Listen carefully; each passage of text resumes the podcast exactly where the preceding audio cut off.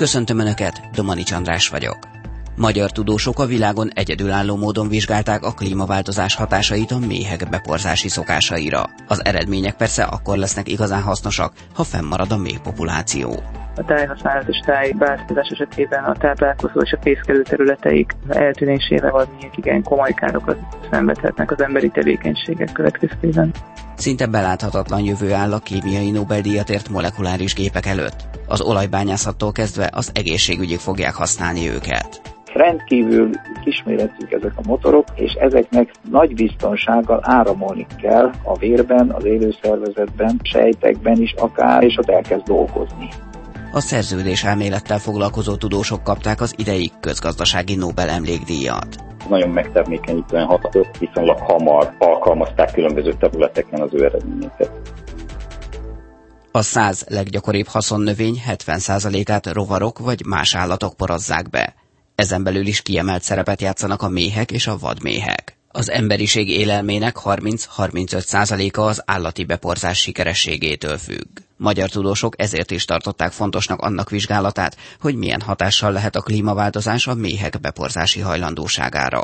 Bádi Andrást az MTA Ökológiai Kutatóközpontjának főigazgatóját hallják fő célunk az élővilág és az ökoszisztémák, az élő környezetünk megőrzése. Az ökoszisztémák működésével többféle kutatásunk is folyik. Ugye nagyon sokféle ökoszisztéma működés van, aminek közvetlen haszna van az emberiség vagy a társadalom számára. A Akadémia Lendület programjának a támogatásával indult kutatócsoportunkban az egyik fő kutatási terület, hogy a beporzás mitől függ, hogyan befolyásolja a táji környezet környezet, vagy a klímaváltozás, és ez hogyan hat azután a beporzás sikerére. Ugye a beporzás sikere pedig azt jelenti, hogy sikeres beporzással jönnek létre almavirágból az alma, a szamóca virágból a szamóca, és így tovább. Több más kutatási területünk is van, amelyek mondjuk a mezőgazdasági kártevők elleni védekezés, vagy az erdőben a lombrágó hernyók kártétele elleni védekezéshez kapcsolódó biológiai tényezőket vizsgálja, de ha a beportásnál maradunk, akkor ebben volt egy nagyon érdekes kísérletünk egy projektben, amelyik most zárult. Egy igazán izgalmas és hát mondhatom világels kísérlet volt. Nagyon jól tudjuk, hogy a klímaváltozás korunknak egy alapvető meghatározó tényezője. Ennek a hatása nagyon sokféle lehet és nagyon sok felé ágazhat. Mi a beporzásra gyakorolt hatását néztük, mégpedig kísérletesen azt csináltuk, hogy volt több száz három éves almafánk, amik ilyen két-három méter magasak voltak. Ezek ilyen helyes kis cserébe ültetett almafák, jó nehezek. Fiatal kollégáim becipelték egy részét üvegházba, egy más részét pedig hűtőházba. És ezzel elértük azt, hogy volt olyan almafa, amelyik egy melegebb klíma alatt növekedett, volt olyan, amelyik egy ugyan nem várható, de azért kipróbáltuk egy hidegebb klíma alatt. És utána kivittük őket a normál almafák közé, és néztük, hogy mi történik akkor, ha egy melegedést modellező almafa, illetve egy hidegebb klímát modellező almafa kikerül, és hogyan történik itt a beporzás. Ugye ez nagyon érdekes, mert az evolúció során a virágok meg a beporzók azok együtt fejlődtek, hogy úgy mondjam megszokták a méhek, hogy akkor menjenek almafát beporozni, amikor az almafa virágzik, és hát ugye mi azt modelleztük, mi van, ha egy hirtelen klímaváltozás kicsit előrébb hozza, vagy kicsit hátrébb tolja a virágzást. Viszont a méhek nem változtak, tehát hogyan reagál a sok száz méhfaj erre a beavatkozásra. Magyarán, ha bejönne egy hirtelen klímaváltozás, akkor sérülne-e a beporzás jelen esetben az almafák esetében. Azt kell, hogy mondjam, hogy nagyon érdekes eredményeket kaptunk, hiszen az, hogy a klímaváltozás befolyásolja a virágzás idejét, az jelentősen befolyásolta, hogy milyen méhek járnak az almafákhoz, melyen méhfajok porozzák be, azonban összességében nem változott jelentősen a beporzási siker, ami lefordítva azt jelenti, hogy ha gazdag biológiai sokféleség van, tehát jelen esetben sok méhfaj, akkor azok között akad olyan, amely amelyik a korábbi vagy később virágzó almafákat beporozza. Tehát ha a biológiai sokféleséget megőrizzük, nem írtjuk ki akár direkt, akár közvetve vegyszerekkel, intenzív földhasználattal és így tovább, akkor elképzelhető, legalábbis ez a kísérletes példánk azt mutatja, hogy elképzelhető, hogy egy bizonyos klímaváltozási szintig egy természetközeli fajgazdag közösség tud alkalmazkodni, adaptálódni, és nagyobb zöggenő nélkül tud működni az adott rendszer vagy ökoszisztéma jelen esetben az almafa. Stigma. A holnap világa. Tudomány első kézből.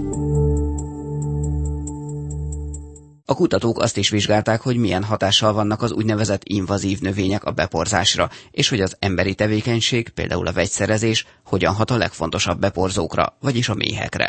Kovács Horstyánszki Anikót az MTA Ökológiai Kutatóközpontjának kutatóját hallják.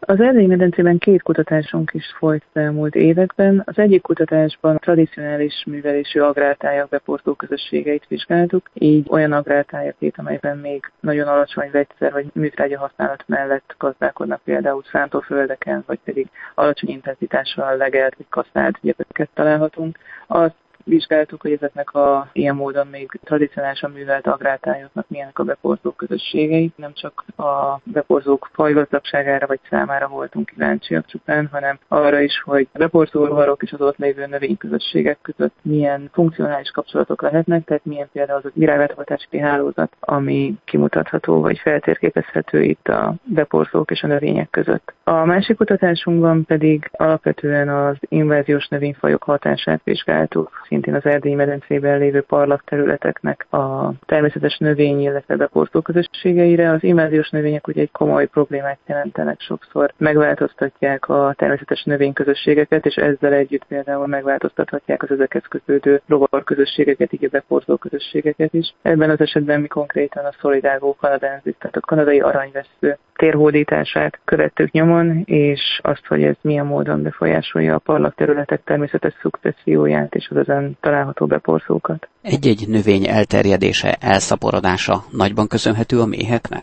Vannak természetesen ilyen típusú funkcionális kapcsolatok, tehát a, a beporzók ugye segítik a növények szaporodását. Nagyon sok növénynek, tehát a zárva termő növényeink 90%-ának szüksége van valamilyen módon állatok közreműködésére, a beporzáshoz és a szaporodáshoz, a termés és magképzéshez például. Így természetesen szerepük van a növények túlélésében, szaporodásában és terjedésében is. Ebben az esetben mi a Solidago canadensisnek a térhódítását gyakorlatilag nem a beporzó rovarok számlájára írhatjuk, vagy nem nekik köszönhető itt. Ez a növényfaj, ez alapvetően tőlük függetlenül terjed. Viszont a vizsgálatunk rámutatott például arra, hogy befolyásolhatja az inverziós növényfajzot lévő természetes növényeket, nem csak a konkrét kiszorítással, vagy direkt kiszorítással, de például elvonhatja az őshonos növényektől a beporzókat is, tehát gátolhatja vagy visszavetheti az őshonos növények beporzását egy ilyen inváziós növényfaj, és így úgymond indirekten is befolyásolhatja azoknak az elterjedését, és még nagyobb teret nyerhet ez az inváziós növényfaj a saját elterjedésében.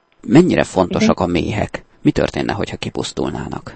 Hát a méhek nagyon fontos beporzók, alapvetően a, a beborzó rovarok vagy állatközösségek közül bizonyos szempontból a legfontosabbnak tartott beporzóink. Nagyjából egy 20 ezer fajt tartanak számon világszerte méhek esetében, és a beporzásban játszott szerepük igen széles körül. Ez részben köszönhető egy koadaptációs vagy koevolúciós folyamatnak is, tehát együtt fejlődtek ugye a virágokkal, és mind a testalkatuk, a test felépítése, illetve az ő életkörülményeik vagy fenológiájuk nagyon szorosan kötődik a növények élet ciklusához, tehát ez mind segíti azt, hogy tökéletes beportói legyenek nagyon sok növényfajnak. És hogyha számokat akarunk mondani, akkor például, a, mint már említettem, az árva tervő növényeknek 90%-a körülbelül igényel beporzás, ez természetesen nem csak méheket jelent, de ennek nagy százalékában méhek működnek közre a beporzásban, és a termesztett növénykultúránk vagy növényfajok esetében is ezeknek mindegy háromnegyede igényel valamilyen szintű állati beporzást, szintén a méhek jelentős közreműködésével. Az emberi tevékenység mennyire érinti a méheket, akár a tartásuk, akár például a vegyszerek hatásai?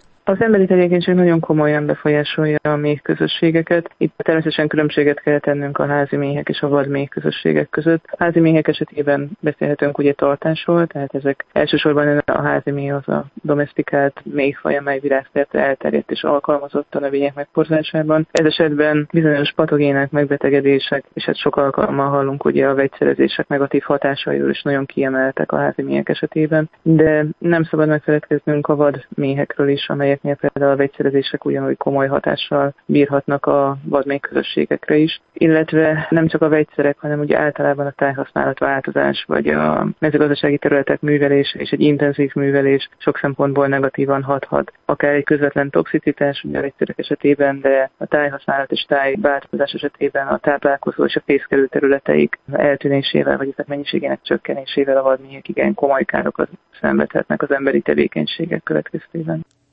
Stigma. A holnap világa. Tudomány első kézből. Most hírek következnek, hamarosan visszajövünk.